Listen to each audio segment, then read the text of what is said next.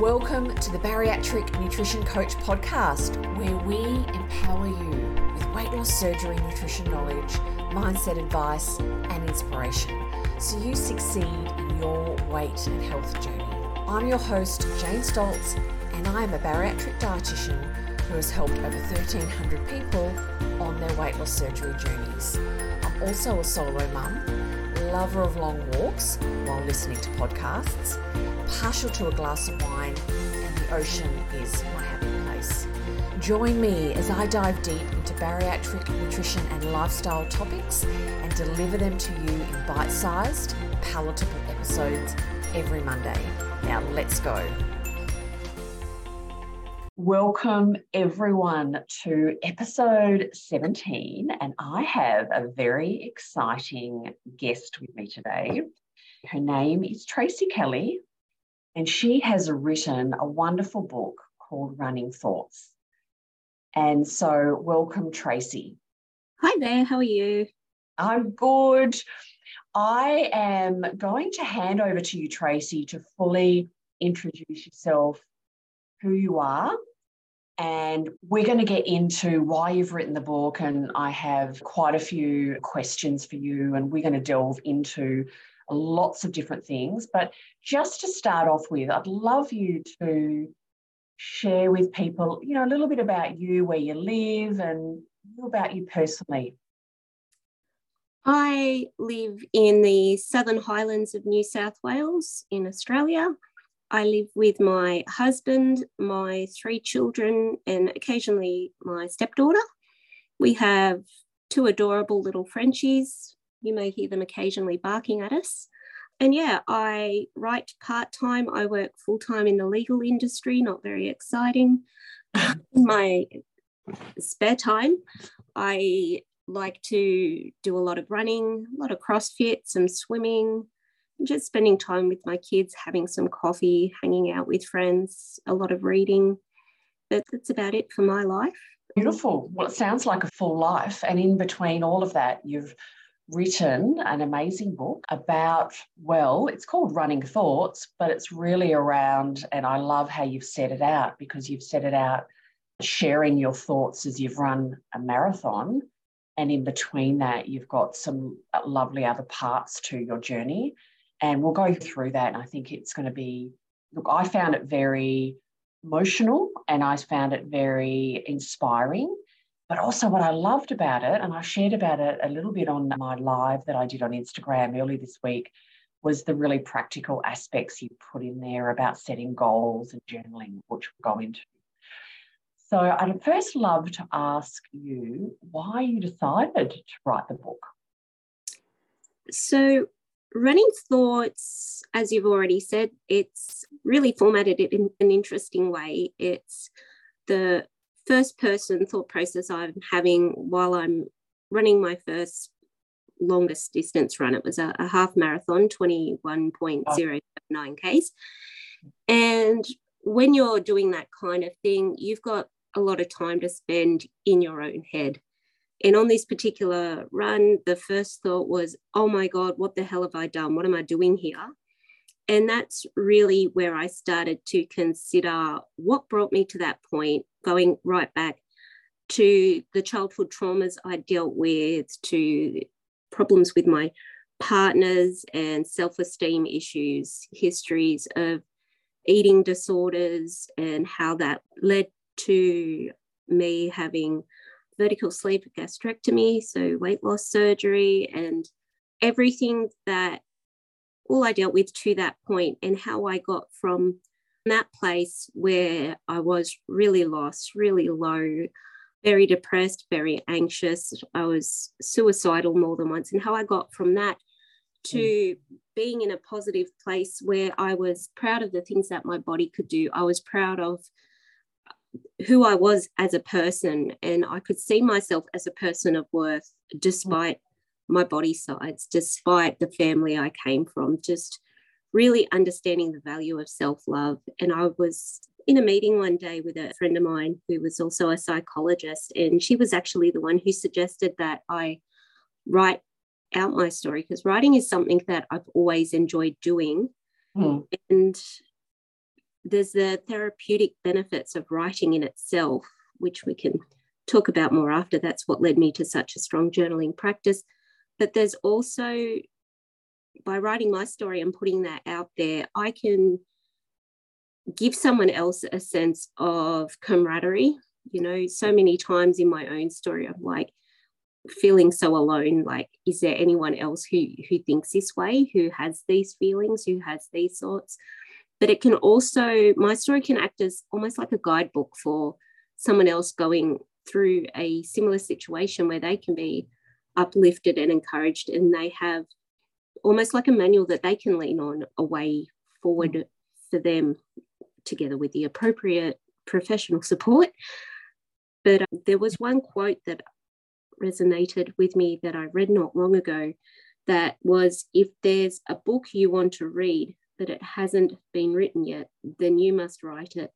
And for me, that was almost like it was my time. I needed yep. to get up there. Yeah, it's such a powerful book because you are so good at sharing those inner thoughts and you know sharing your journey but also sharing the practical side of getting yourself more on a positive, moving forward, setting goals. And I loved how that fits together. You know, you're so honest in how you talk to yourself. And I think a lot of people probably will find such value in seeing that other people talk to themselves not positively and thinking often we think it's just us, but it's so honest and so brave and so inspiring and so driven because you really step through how, and we're going to talk about journaling, about setting yourself goals and deciding I'm worth more. I want my life to be different. And also loved, you didn't talk a lot about, not that you can't talk about weight, but I loved what you said before about what your body can do, appreciating your body for what it can do. And, and that's a wonderful part of the post weight loss surgery journey where we pull attention off not just the figures of what the scale says, but what are the benefits you're getting from. So you talk very honestly, Tracey, and, and openly about your struggles with mental health. I thought it'd be really good just to talk a little bit about how professional support has helped you, because I think often people are hesitant to take that step and to get support, not only before surgery, but especially after surgery, because often things can really come up that are really heavy after surgery and having professional support can be really beneficial. So if you can share more about that, that'd be wonderful. Very much so, Jane, and I completely agree. I think that getting professional support is so essential when it's needed because we within ourselves can't always see what's best for us. We can't always work out what the solutions are. We don't always have the answers. And it's really good in getting professional support, but from someone you can trust. And I do speak a bit about it in my book about having to find for me a, a GP that I could really relate to and who would take the time to sit down and listen. And it doesn't matter if it's a, a GP, a psychologist, a nutritionist, a dietitian, it does take time to find the right person. But if you're sitting there saying to yourself, professional wouldn't help me, seeing a psychologist wouldn't help me, a dietitian can't help, they don't listen, they don't understand, you haven't found the right one yet. And it does take three, four, five times, maybe even to find the right person. But when you do, it does make a huge difference to your life. You really feel that click with them they listen to you, which is so important, especially in a medical context, either physical or mental health. Too many professionals out there don't listen. Like, I think most people who have undergone weight loss surgery have probably been to a doctor about something in the past and just had it brushed off as, oh, you just need to exercise more and eat less, and then it'll be fixed. And they could have had a cold for all they know. But you know, the answer is always eat less and exercise more. Yeah. And at that point, that's when you walk out the door and you got to shop around. Yes, totally agree. It's finding someone you, yes, you really clicked with, you feel that there is a connection and there is a level of trust. Yeah, very much so. And even within different types of medical professionals itself. Like I take my hat off to the surgeon who mm. performed my bariatric surgery. You know, they are they are an artist. They were such a great surgeon. Post-operatively, probably not his forte. I was having a conversation with him 12 weeks out. We were talking about how I can maintain my results, keep losing weight, this, that, and the other. And his words were, you need to build muscle and take 10,000 steps a day. And building muscle is hard work. now, if you're trying to build muscle plus taking 10,000 steps a day, which again is hard work, that's more than just a 10 minute stroll down the road. And, and you're trying to do that 12 weeks post op on 800 calories a day, you're setting yourself up for fatigue and failure like your body needs more fuel than 800 odd calories and you're probably burning more muscle getting your 10,000 steps in than you are trying to build. So at that point is when you need to find a new specialist of a different variety because that surgeon's time has come and gone and you move on to a sports psychologist, a dietitian or or someone else who has that know-how and even within the sporting realm, like there will be personal trainers you might see who just don't get it. They don't know what it's like to have that bariatric surgery and they don't know your limitations. They can tell you, oh, they shouldn't give nutritional advice, but let's face it, 99% of them do. And they will advise you to eat this, that, and the other, and do these kinds of workouts and just, you know, post workout, fuel up, you're fine out the door but they don't understand the limitations your energy systems have and how thinly that they might be able to stretch. So it is so important to find the right professional for the issue that you're trying to resolve. Definitely. And I think with anything or any area after weight loss surgery, working with somebody that specializes in the area is so important. And I say that even to clients looking for, say, a psychologist to work through some of those emotional kind of barriers and hurdles. And after their weight loss surgery that have come up, finding even a psychologist that is really understands and works in the area because it is such a specialized area and having someone really understand what you're going through is so important. So yeah, I totally agree. And we've touched on this already, Tracey, talking about using journaling. And in your book, you talk a lot about journaling, and I am a big fan of journaling, and you share very practical lists of questions to help people become very clear of their dreams and their goals, setting up a really nice environment for journaling and helping you continue on your, your journey. Can you talk more about journaling and how it's helped your mindset and what you love about it because you really celebrate it in the book? I think journaling is a wonderful tool for anyone, but particularly more so for those with mental health struggles. In writing my book, I already had an idea that it was good for you, just from what I'd spoken about with counsellors and trainers in the past. But I'm a very science minded person. I like to do my research. And as you would have seen too, the back of the book, there's heaps of scientific peer reviewed studies to back up what I say. But it was like just mind blowing to see things like how journaling can boost brain power, it can increase immunity, it can prevent Alzheimer's, and just all these physical benefits to it as well, improving sleep. Can I read a segment of your book, a little section of your book? Yes.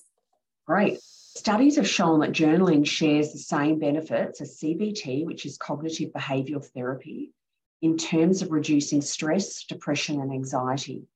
This is a treatment that helps to identify and challenge unhelpful thoughts, shows links between thinking and mood, and teaches to think in a less negative way about self and life. And so, obviously, you share much more than that, but I really liked that section to really paint the picture of the benefits of journaling. I think it actually really, Tracey, is great for everyone because it's about like awareness and we can't kind of tackle what we're not aware of. And I use it because being aware and reflecting on how we're feeling and what we're doing is a really great place to start before even taking action because it's more focused and more valuable action because you choose to go in then a direction that's the most helpful for you. Um, but I cut you off, so sorry. no, that's fine. And all very relevant. I mean, I'm holding the book too, and I was looking, just thinking, oh, maybe I should just read that section. It could answer the question. Yeah. But um, yeah. as I was saying, like journaling has been shown to release dopamine, a neurotransmitter of the brain that centers around feelings of happiness and accomplishment. It lowers cortisol levels, improves wound healing, heart rate, and liver function. So there, there really are so many mental and physical benefits. And as you said, it is for everyone. I've even been encouraging my husband to get on board with it, and he has started dabbling every other night when sport isn't on yeah. he will sit there and he'll write a couple of lines before bed. And that's really big for him. He's not a literate person.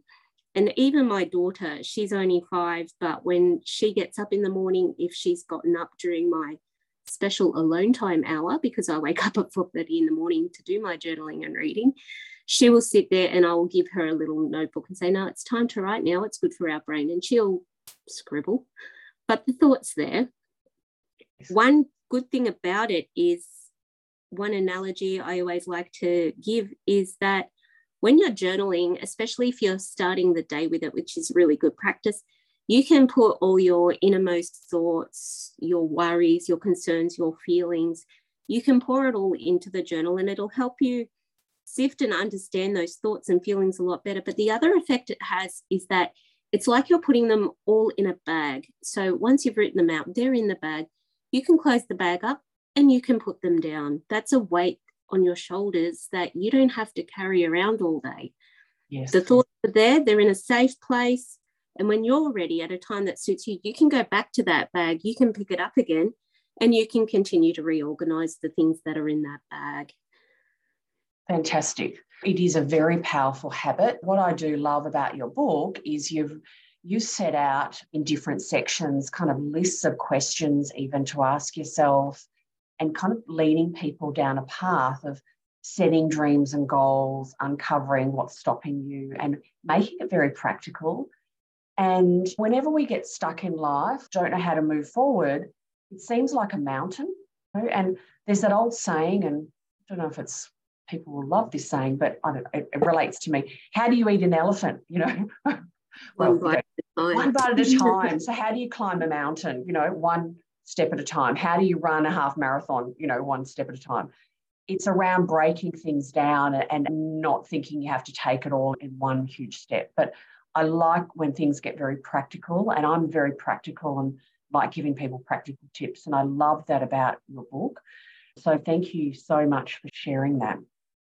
You're so welcome. And when I wrote the book. I didn't want it to be, you know, like I say right at the beginning of the introduction, it's not a zero to hero type story. It's not a woe to me, look, it's what happened. I wanted there to be a practical element where people can go away and find constructive use of it. If I'm putting my story out there authentically and genuinely, I want it to be out there to help others. And the prompts I give throughout the book are there for that purpose. And they've been collected over so many years of therapy.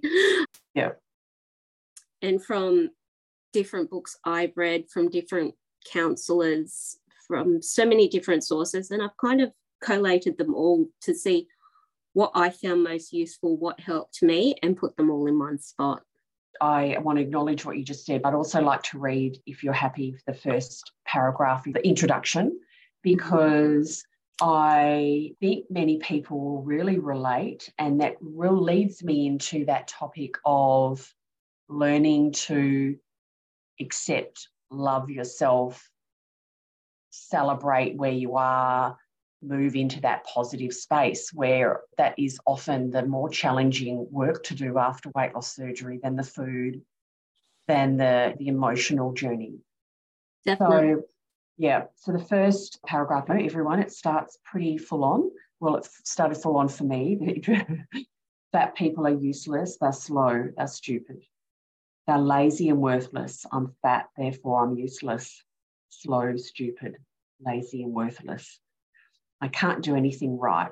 Why bother trying? Why bother living? I deserve to get hurt. I deserve to be used. I should just be grateful for anyone or to anyone to show that show who shows me the slightest bit of attention. So sharing those inner thoughts and those beliefs is really brave and it's really when you start doing that, it's uncomfortable. When it is we, really uncomfortable, like just having someone else read them back read to it. And that's part of the thing too. Like you said at the beginning, what I've written are the very raw, very genuine thoughts that I have, and that I'm certain most other women at some point or another have had or do regularly have. And I wanted to put out there that you thinking these things doesn't mean there's something wrong with you. I mean, they're not nice thoughts to have, and there are ways we can change them as you read throughout the book, but they are normal, for lack of a better word, I guess I'm trying to say. We're kind to our friends, we say nice things, and we can talk to ourselves really poorly. And that whole concept of talking to yourself, your inner voice, talking to yourself like you would a friend. And it's really challenging. So, the first step is really being aware of what you are saying to yourself. What are those things that you're saying to yourself, putting them down? But that's really uncomfortable. But you've painted that picture of, you know, that it, that it is really normal. We don't treat ourselves. And I think everyone, whether you've had bariatric surgery or not, but a lot of messages that we get given in our early life about our body, about us as people, and just a whole lot of messages get, I suppose, built up, and, and that's how we talk to ourselves. And it doesn't mean it's true. I suppose it's getting to that point where you you get really aware that it's how you're talking to yourself, in it but it's not the truth. Yeah, and I make that point in the book too, where I start to have that whole shift in perspective and how I got there is where I say the place I'm at, the reasons I am where I am may not be my fault entirely, but at the end of the day, I'm the adult now and now I do have the power to take control and I can I can heal myself. I can be empowered to turn my thinking around my mindset doesn't have to stay what it is. My, you know, I was even hearing today that personality isn't a fixed trait. We can turn things around for the better and become a more positive person. And if not for ourselves, like for, I guess, for my children was my biggest reason to find healing in my life. Like I would hate the thought of my daughter standing in front of a mirror and saying those words to themselves. And it kills me because, you know, having read the book, a lot of reason I was the way I was was because of my mother. And, you know, I would have my mother stand there screaming words that you just read to my face. But I look at my daughter and I just, I couldn't imagine doing such a thing. It's heartbreaking to even think of.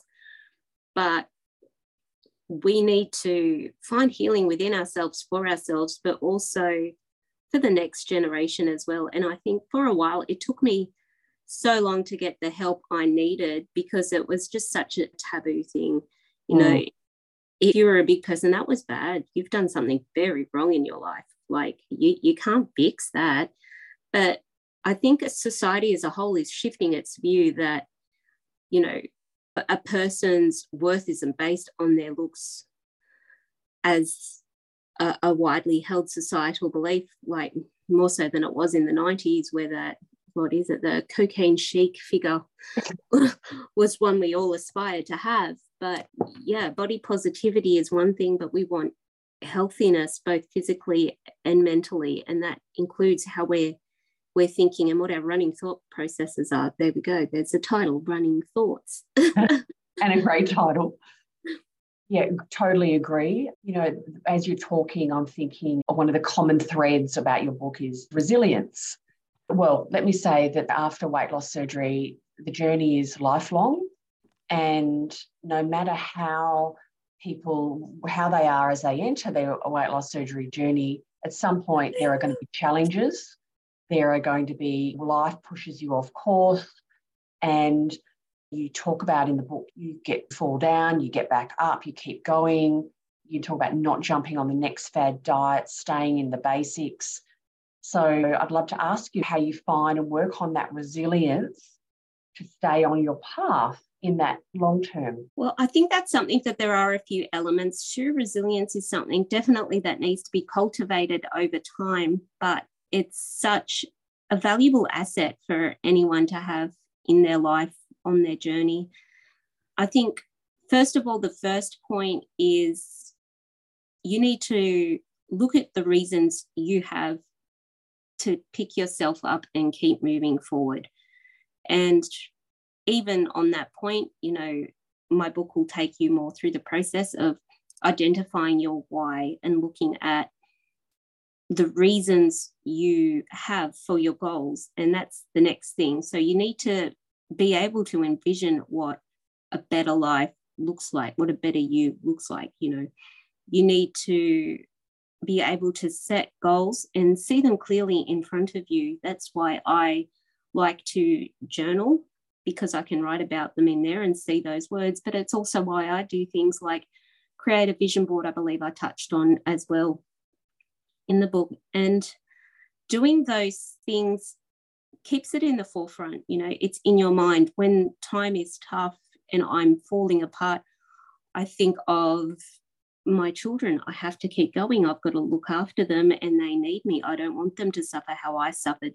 We're going to have a better life and this is what I have to do to make that better life. So if I can get myself up and make a cup of tea and have a shower, and then I will do this one, two, three things to get me through the day. And that's that's a step forward towards that goal and that piece of betterness.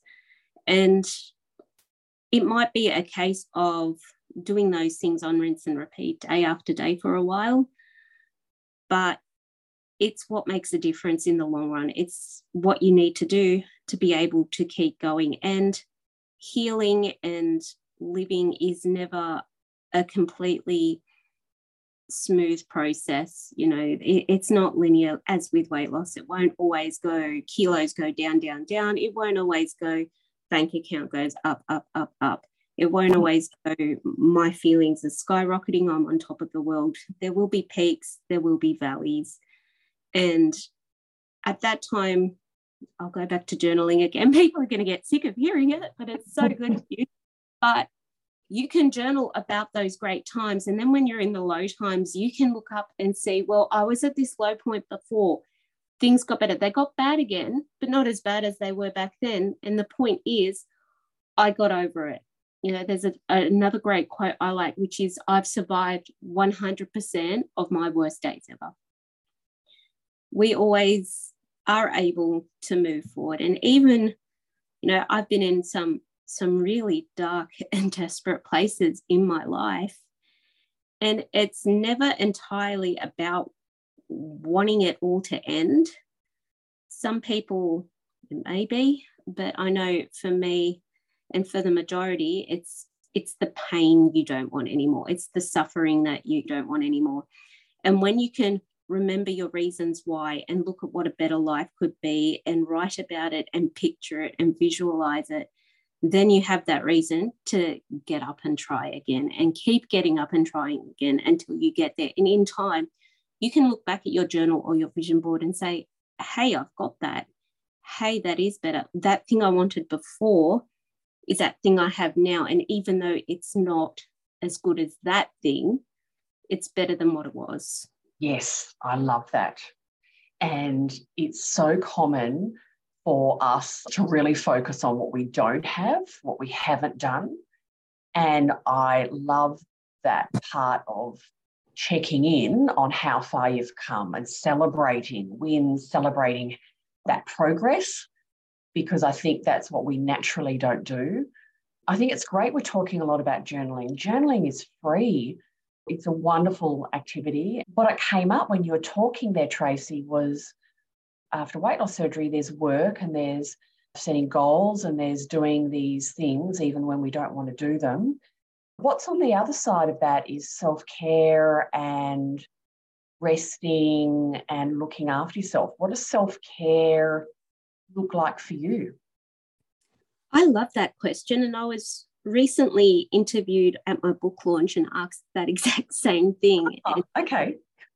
So for me, self care is a word that has been completely bastardized by so many people in the social media space. Like they'll go and get themselves $100,000 gold facials or yeah even more realistically just a, a, fancy set of nails and acrylics at the, the local salon and spend a fortune on their hair and call that self-care but i believe that self-care isn't in those luxurious activities which are of course quite valid and by all means enjoy them but self-care to me is defined as doing things today they aren't exactly sexy and fun things, but that your future self will be thankful for. And self care could look like I'm going to have a shower tonight, so I'm clean tomorrow. I'm going to brush my teeth, so I have a healthy mouth. I'm going to lay out my gym clothes now to make sure I exercise tomorrow. And by doing those things, which seem incredibly boring and mundane, tomorrow I'm going to be in a clean, healthy body. I would have exercised. I meal prep on a Sunday so that I can make sure future Tracey has healthy, balanced meals to eat during the week and isn't falling back on junk food takeaway or skipping meals entirely and binging later down the night. I will sit there and I'll plan out my schedule for a week and make sure I put in times for my workouts, as well as my reading, as well as my journaling, because they're appointments with myself that I keep to ensure I'm keeping myself healthy. I need to take care of myself. And I like a, a massage as much as the next person. But to me, those things are, are luxuries getting enough sleep, eating the nutrients you need, yeah. spending time with your loved ones. That's what self care should be about. And that's the kind of self care that we really need to promote. Self care isn't a day at the spa. Self care is I had a hot shower, I washed my hair, I shaved my legs, I brushed my teeth. Great. Yeah, I totally agree. And I find most of the women that I work with find it a challenge to prioritize self care. That is a challenge because they've never been good at self care themselves. They come into a weight loss surgery journey where good self care is really important. And if they have children, you know, children often get everything before mum, you know, energy, time, anything like that. You know, as a mum, you give it to yourself last, what's left. So I do talk about with my clients about putting yourself on the list you never say to a mum, put yourself first because they never will. Put yourself on your on the list and uh, showing your children what good self care looks like. So I love that, and I love that way of looking at it. And it is not necessarily that exciting, but you wake up the next day and you're in that better place to make better decisions, make healthier decisions and you feel better overall. So I think that's really important to look at because it's not all about work and log, and it's about feeling better in yourself and that you deserve to be looked after. Very much so. And it also sets the tone for the future generation as well. It goes back to the things I'm doing in my household now the food prep, the fitness, the reading, the journaling, they're normalizing these activities for my children. Like I said, my five year old will get up and sit down with her notebook and she'll scribble away because it's it's journaling time. And before bed, we're putting down our devices and we'll read a book because it's reading time for her displeasure. When I go to the gym, she comes with me. She has to sit in the creche while I work out, or she can sit on the sidelines and watch, which she always enjoys. And occasionally, depending on what I'm doing, she might join into. Like, I take my kids to park run every Saturday morning at 8 a.m. We go for a run. My 15 year old is starting to put up a bit of resistance to that. but more often than not, he's still happy to get up and join his family and do that and put the game controller down for five minutes because we've normalized those kind of activities for our health and that all becomes part of self-care. That is a lovely way to paint that picture of how you can do that with your family because it can be very challenging with young kids. It's how do you fit, fit things in around having having young children having all those other things in, in your life? So before we wrap up tracey is there anything else you'd like to share with with the listeners before we get into how people buy your book and find you. Is there anything else you'd like to share? No, I think I've covered everything. If they haven't already got a journal, I suggest going down and getting one. Seriously, it's like $2 at Kmart, if that. And there have also been proven benefits to writing out your journal on paper with a pen rather than typing them. And it's to do with the, the neural signaling between your hand and your brain and your eyes.